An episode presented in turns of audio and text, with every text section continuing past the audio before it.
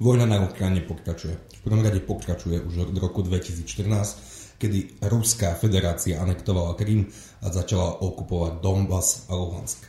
Európska únia a Západ pristúpili k sankciám, avšak tie, zdá sa, nezabrali úplne tak, ako sme očakávali. Áno, Rusko trpí ekonomicky, ale stále prebiehajú aktívne boje, stále sú bombardované civilné objekty. Posledné dva dni sa ukázalo to, čo sme všetci očakávali, že rúská rozviedka na Slovensku aktívne pracovala, verbovala, podplácala a snažila sa ovplyvniť dianie na Slovensku, ale pravdepodobne, alebo takmer s určitosťou v celej Európskej únii. O témach Ukrajiny i dnešných zisteniach sa budeme dnes rozprávať so štátnym tajomníkom ministerstva zahraničných vecí Martinom Klusom. Pán Klus, vítajte. Dobrý deň, prajem, ďakujem za pozvanie. Konflikt na Ukrajine eskaluje už tretí týždeň a sankcie sa z začiatku rodili pomerne vajatovo a pomaly. Vy ste boli jedným z vládnych predstaviteľov, ktorý sa pravdepodobne týchto rokovaní zúčastňoval. Mohli by ste opísať, ako sa rodil koncenzus na týchto sankciách? Tak ja si dovolím nesúhlasiť, že by to bolo vajatavé a že by to prišlo neskoro. Na to, že sme 27 a každý štát má nejaký záujem a má nejaké červené čiary, tak ten prvý, druhý, tretí a dnes už aj štvrtý balík prišli pomerne rýchlo. Uvedomme si, že máme dnes, ak si dobre pamätám, 20. deň invázie. Takže z tohto dôvodu uh, som rád, že Európska únia mm, podľa môjho názoru až bezprecedentne rýchlo zareagovala. Uh, ak to porovnáme s procesmi, ktoré predchádzali napríklad sankciám voči Bielorusku alebo niektorým iným uh, sankciám, ktoré sme v minulosti zavádzali. Bielorusko nenapadlo susednú krajinu. To je síce pravda, ale tiež tam boli obrovské problémy bezprostredne po nelegitimnej voľbe e, prezidenta Lukašenka a asi sa nám nikomu dobre nepozeralo na to, ako sa tam mláčia ľudia na uliciach a potom strkajú do väzenia ako politickí väzni. Chápem, e, toto je iná situácia. Tu niekto e, zautočil na suverénnu krajinu, ale tiež to zase nie je až taká zásadná novinka, však podobným spôsobom ukradli Krym. Podobným spôsobom zautočili na Donetsk a Luhansk v roku 2014 a nakoniec, keď ideme trošku viacej do histórie, zoberme si Podnestersko, zoberme si Abcházsko, Južné Osecko a našli by sme príkladov, možno aj vrátanie Čečenska, kde tiež ruská moc ukázala, čo všetkého je schopná, vrátanie úplne katastrofálnych humanitárnych katastrof, ktoré, ktoré spôsobila svojimi vojenskými aktivitami. No, ale ten vajatavý postoj bol v tom, že Cyprus, Maďarsko, Taliansko, ešte ďalšie dve krajiny, sa napríklad zo začiatku odmietali zapojiť do toho, aby sme niektoré ruské banky vyradili zo SWIFTu, takže ten postoj vajatavý bol. Podľa mňa viac ako vajatavosť to bola naivita, že ešte môže dôjsť k nejakej ústupovej stratégii. Mnohí sa dodnes nevedia spamätať z toho, že nakoniec ten útok naozaj začal. Takže snáď tu bola nejaká vôľa, že nájdeme si priestor na to, aby sme prípadne mohli zosilňovať tie sankcie a hľadajme spôsob, ako umožniť Putinovi stiahnuť sa späť, lebo videl, že to, čo spravil, je už ďaleko cez čiaru nie len pre civilizovaný svet, ale možno aj pre časť ľudí okolo neho, ktorí mu to ale samozrejme asi úplne otvorene nepovedia. Je dostatočné len to, aby sa Putin stiahol späť? Alebo je potrebné urobiť ďalšie kroky? Hovorím aj o vojenskej intervencii. Určite prvým krokom je zastaviť palbu. To je základ. To sa nedieje napriek to sa nedieje. celého západu. Keď sa toto začne diať, môžeme sa baviť o čomkoľvek ďalšom, ale dnes si myslím, že už bol natoľko prekročený Rubikon, že vrátiť sa späť v čase pred 20 dní je už jednoducho nereálne. Tu už niekto urobil politické rozhodnutie, vojenské rozhodnutie, ktoré stalo životy tisícky ľudí a vyvolalo najväčšiu humanitárnu katastrofu od čias druhej svetovej vojny, ktoré sme pevnou súčasťou, keďže už to máme 22, pardon, 220 tisíc utečencov prichádzajúcich cez Slovenskú republiku a toto je niečo, čo samozrejme nemôžeme len tak hodiť za hlavu, ale bavme sa o tom, ako konkrétne ideme reagovať tak, aby sme čím skôr tieto kritické situácie mohli zastaviť. No ako teda ideme reagovať ako Európska únia, ako západný svet?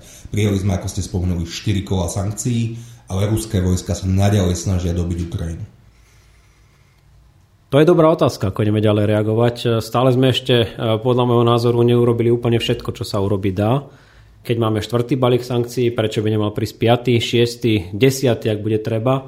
to je to, čo v tejto chvíli môžeme urobiť, lebo všetci rozumieme tomu, že priama vojenská účasť je nereálna bola by to, je. No, reálna je, ale vieme, s akými dôsledkami. Pravdepodobne by dlho netrvala a myslím si, že to je to posledné, čo každý z nás chce, aby nám tu začali ponad hlavy lietať nukleárne hlavice.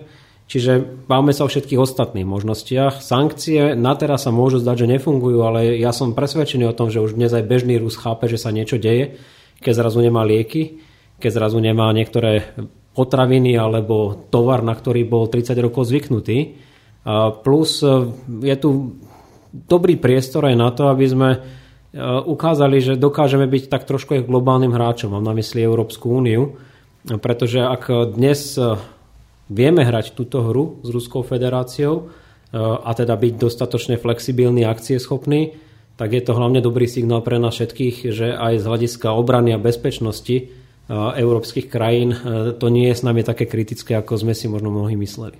No, ale nebude to asi ani rúžové, keďže bez Spojených štátov by tá naša obrana odolala len ťažko. Ale boli prvý, prvá, prvý balík sankcií, druhý, tretí, štvrtý. Prečo tie balíky prichádzajú postupne? Veď Vladimír Putin otvorene hovorí a vyhráža sa Švédsku, Fínsku, Rumúnsku, de facto celej Európskej únie a NATO jadrovým útokom a tie sankcie prichádzajú v balíkoch. Nie je efektívnejšie prijať všetky možné sankcie naraz? Na čo čakáme? Sú na to rôzne pohľady. Ja osobne si myslím, že tento balíkový systém je zmysluplnejší preto, lebo ak by to čo náznak bol toho, že sa vieme dohodnúť na zmysluplných humanitárnych koridoroch, tak to využíme. Teraz ide v prvom rade o to, aby sme zachránili ľudské životy. A postupne, keď budeme vidieť, že vojenský tlak neutícha, tak pristupujeme k ďalším, k ďalším sankciám. Lebo keď sa vybijeme naraz so všetkým, tak čo budeme robiť potom, keď začnú zomierať ľudia nie v tisícoch, ale desať tisícoch. Takže z tohto uhla pohľadu má zmysel postupne tlačiť a naozaj dotlačiť eh, Ruskú federáciu až do charakteru Severnej Kórei, čo ale samozrejme v Rusku nebude fungovať, eh, pretože eh, Rusi si zvykli za 30 rokov na určitý životný štandard. Rusi si zvykli na to, že ich deti študujú na západných univerzitách. Rusi si zvykli na to, že kupujú západný tovar. No a teraz sa zrazu deje opak tohoto celého a hm, ja som si viac menej istý, že skôr alebo neskôr to bude mať turbulencie aj na vnútropolitickú situáciu v Rusku a to je to, na čo musíme stavať, pretože my musíme presvedčiť Putina, aby hodil spiatočku, alebo aby tam nebol Putin. No ale nám sa nedarí, aby hodil spiatočku. Spomínali ste sa, že by bolo vhodné a ideálne, aby vznikli aspoň humanitárne koridory. Tie na papieri vznikli, ale tieto humanitárne koridory sú zamínované, ostreľované, tak Putin vôbec nereflektuje tieto sankcie. Bez ospory sa ho dotýkajú, dotýkajú sa oligarchov, ruského trhu a ruský, ruská populácia trpí, ale zjavne nie je dostatočne, aby Putin vycúval z tejto vojny. No, no je to ešte cynickejšie, ako hovoríte, lebo keď niekto urobí humanitárny koridor do Bieloruska alebo do Ruska, tak to je skutočne niečo, nad čím sa už ani nedá pousmiať. Keby to nebolo také, také smutné, tak možno by to človek aj urobil. Ale fakt je ten, že tam niekde práve preto vidíme priestor na to, aby sme ešte stupňovali tie sankcie. A až do posledného možného kúsku dreva, ktorý od nich nekúpime. Hej, hovorím symbolicky, ale aj toto je jedna z možností. Tu sa vynára otázka, čo bude s ropou, s plynom, s jadrovým palivom. Je to bolestivé pre všetkých, samozrejme najbolestivejší pre Ukrajincov, pretože tí umierajú, ale pre nás to bude bolestivé ekonomicky. Každé sankcie sú vždycky bohužiaľ bolestivé na oboch stranách. Takže z tohto uhla pohľadu je ešte priestor na stupňovanie a stupňujme. Naozaj dostaňme ten režim do situácie, ktoré dnes čeli Kim Jong-un a ak toto môže na konci dňa priniesť tú zmenu, že vycúva alebo ho vymenia, tak potom máme ďalší priestor na, na rokovania, pretože momentálne nie je s kým rokovať. To je základný problém. Skúsme prejsť do praktickej roviny. Tak aké ďalšie sankcie vieme uvoliť?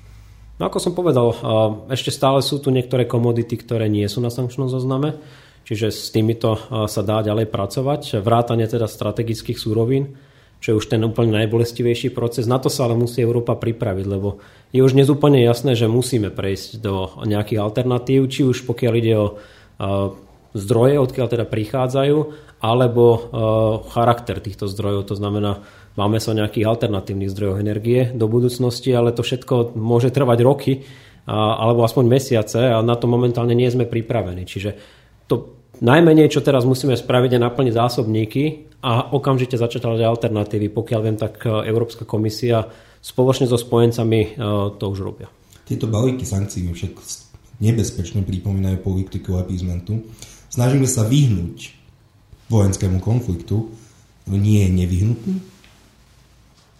Toto je ale ťažko porovnateľné so situáciou v druhej svetovej vojne, kde teda tento pojem appeasement vznikol, lebo máme dočinenia s jadrovou veľmocou.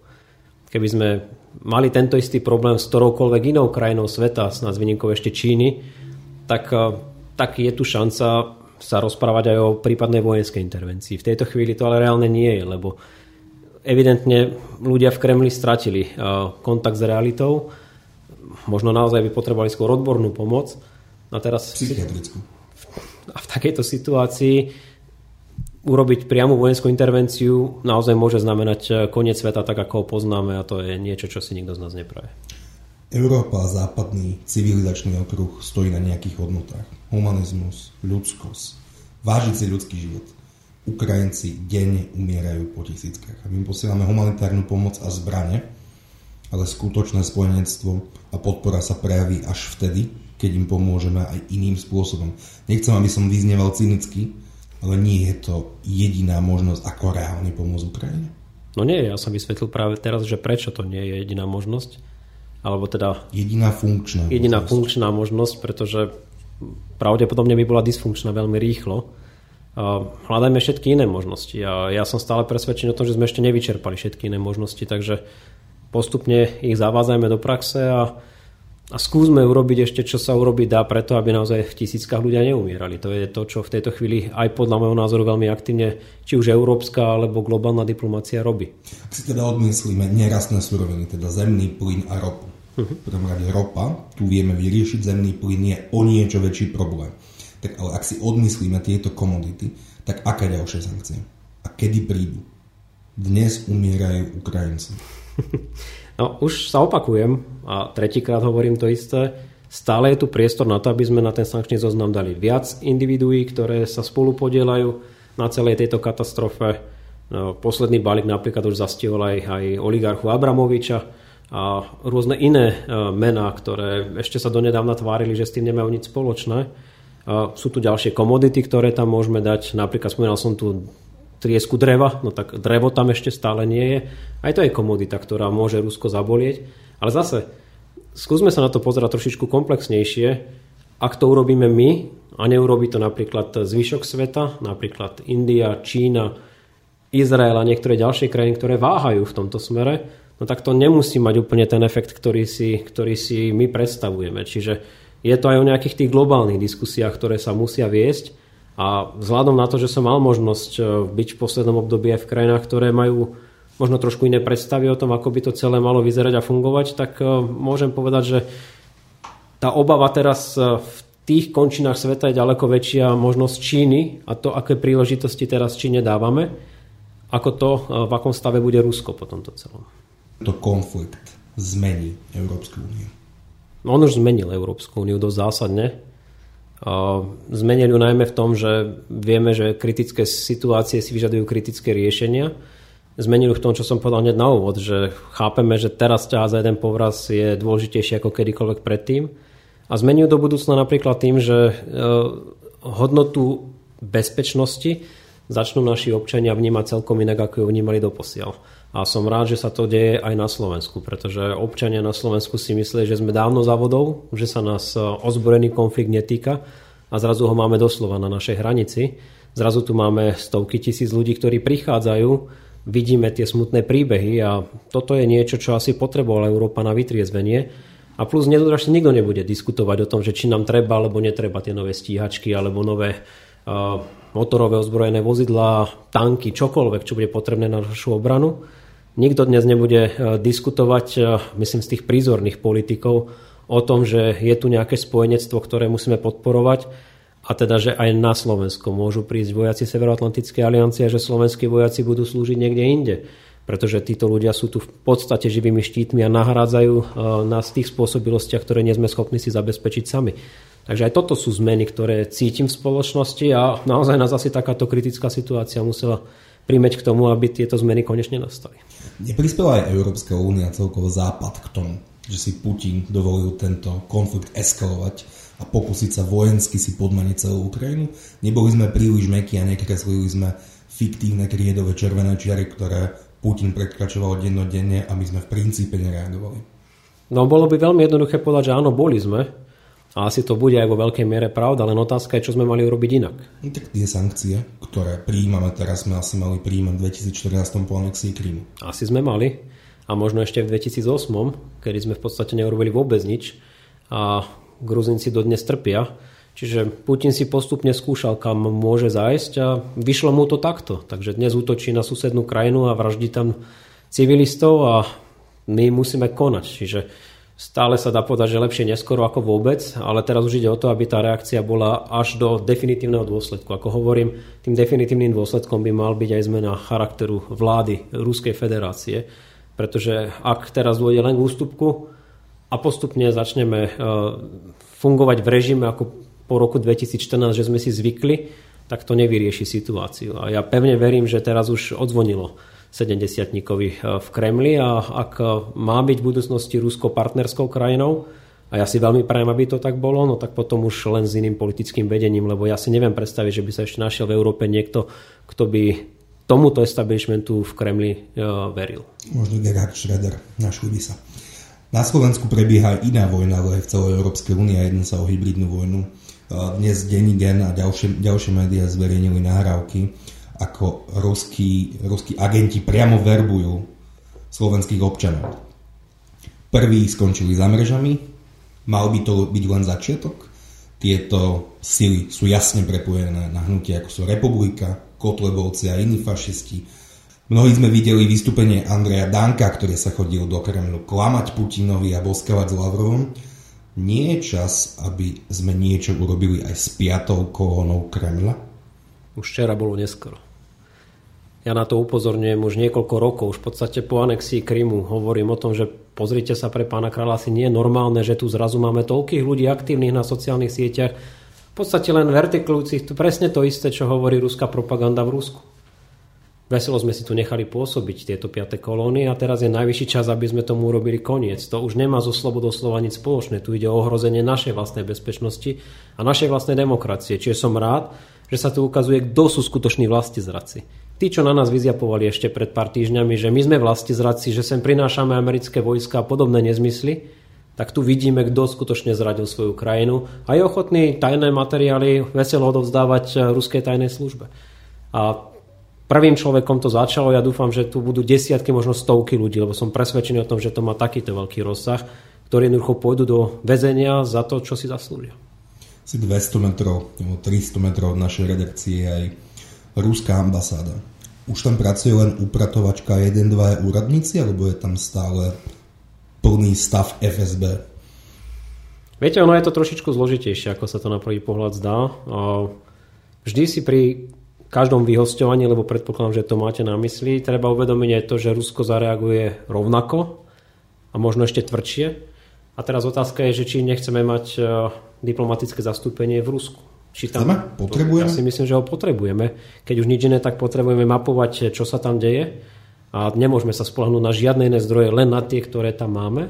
A druhá dôležitá vec je, stále tam máme stovky občanov, ktorí potrebujú konzulárnu starostlivosť. Čiže OK, vyhostujme a kľudne to tu zavrime, podobne ako sa to stalo po Vrbieticiach Čechom, ale zrazu bola dysfunkčná česká ambasáda a nebyť pomoci zo slovenskej strany, tak um, kto vie, ako by to dopadlo. Takže treba sa na to vždy pozerať v tomto širšom kontexte.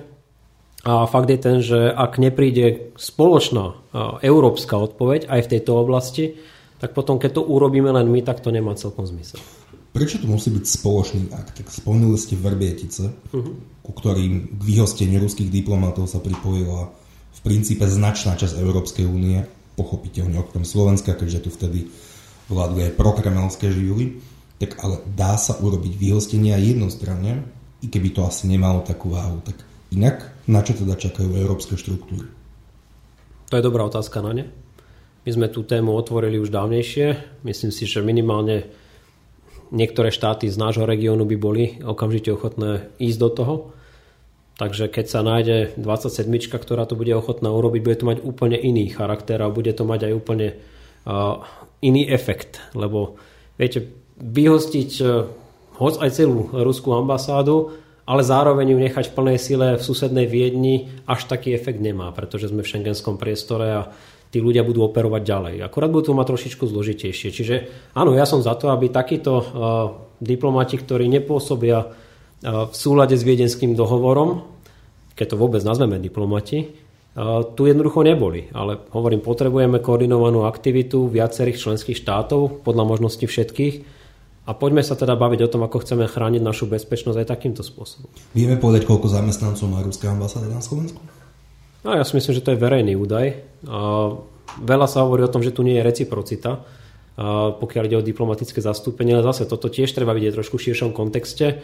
My hodne používame e, miestne síly, lebo je to výrazne lacnejšie a Rusi takéto miestne síly nikde v Európe nepoužívajú, ani na Slovensku. Preto tam tá e, nereciprocita nastáva a dá sa očakávať, že po tomto, čo sa včera udialo, môžu nastať aj v tomto smere zmeny, ale tu by som veľmi nerad predviedol. Ale je to niekoľko desiatok zamestnancov. V Prahe pôsob, v Prahe, a tuším v Karlových Varoch, bol, to bolo niekoľko stoviek, takže asi nikto nedokáže nikoho presvedčiť, že to sú diplomati, ktorí pomáhajú ruským občanom s čímkoľvek v európskych krajinách.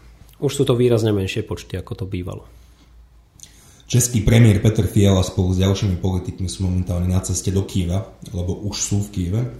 Prečo sa Slovensko nezúčastnilo? No, no, v prvom rade to bola taká zvláštna iniciatíva, pokiaľ viem, ktorá vznikla ako idea ešte vo Francúzsku koncom minulého týždňa na mimoriadnom samite mne neboli celkom známe detaily tohto celého, čiže toto je skôr otázka na úrad vlády, keďže sa jedná o premiérov. Ja si ale nemyslím, že je to až taký dobrý nápad aj z hľadiska bezpečnosti. Riskujú veľa. A teraz predstava, že by sa nedaj Bože niečo stalo týmto premiérom, tak je to potom otázka, nie je to vtiahnutie do vojny, keď nám zabijú predsedu vlády, napríklad yeah. Polska, Česka alebo Slovenska v tomto prípade.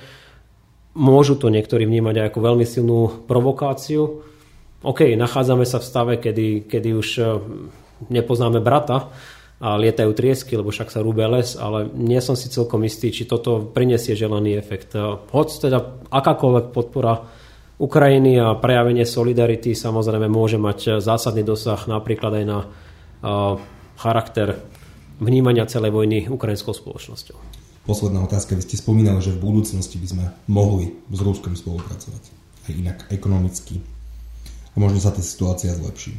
Reálne tomu veríte? Ja mám dojem, že na základe ruskej histórie je to takmer vylúčené, že Rusko musí byť, ako povedal váš kolega zo strany Petr Osusky, zrazené na kolená. To Rusko, ktoré poznáme dnes, áno. Neviem si predstaviť spolupracovať s Vladimírom Putinom a ľuďmi, ktorí spôsobili to, čo spôsobili na Ukrajine, ale keby ste sa opýtali v roku 1984 niekoho v Moskve, ako to tam asi bude vyzerať o 10 rokov. Asi by vám nepovedali to, že to bude vyzerať tak, ako to vyzeralo v roku 1994. Asi sme premárnili príležitosť, že sme vtedy neurobili poriadok s niektorými štruktúrami v Ruskej federácii bezprostredne po páde Sovietskeho zväzu, ale teraz je už eh, darmo plakať nad rozliatým liekom. Báme sa o tom, čo bude v roku 2022. Ak by toto všetko mohlo naozaj viesť k tomu, že by samotní Rusi chceli žiť inak a lepšie. Pán Kus, ďakujem veľmi pekne, že si našu čas. Prajem ešte príjemný večer. Ďakujem pekne za pozvanie, pekný večer. Prajem.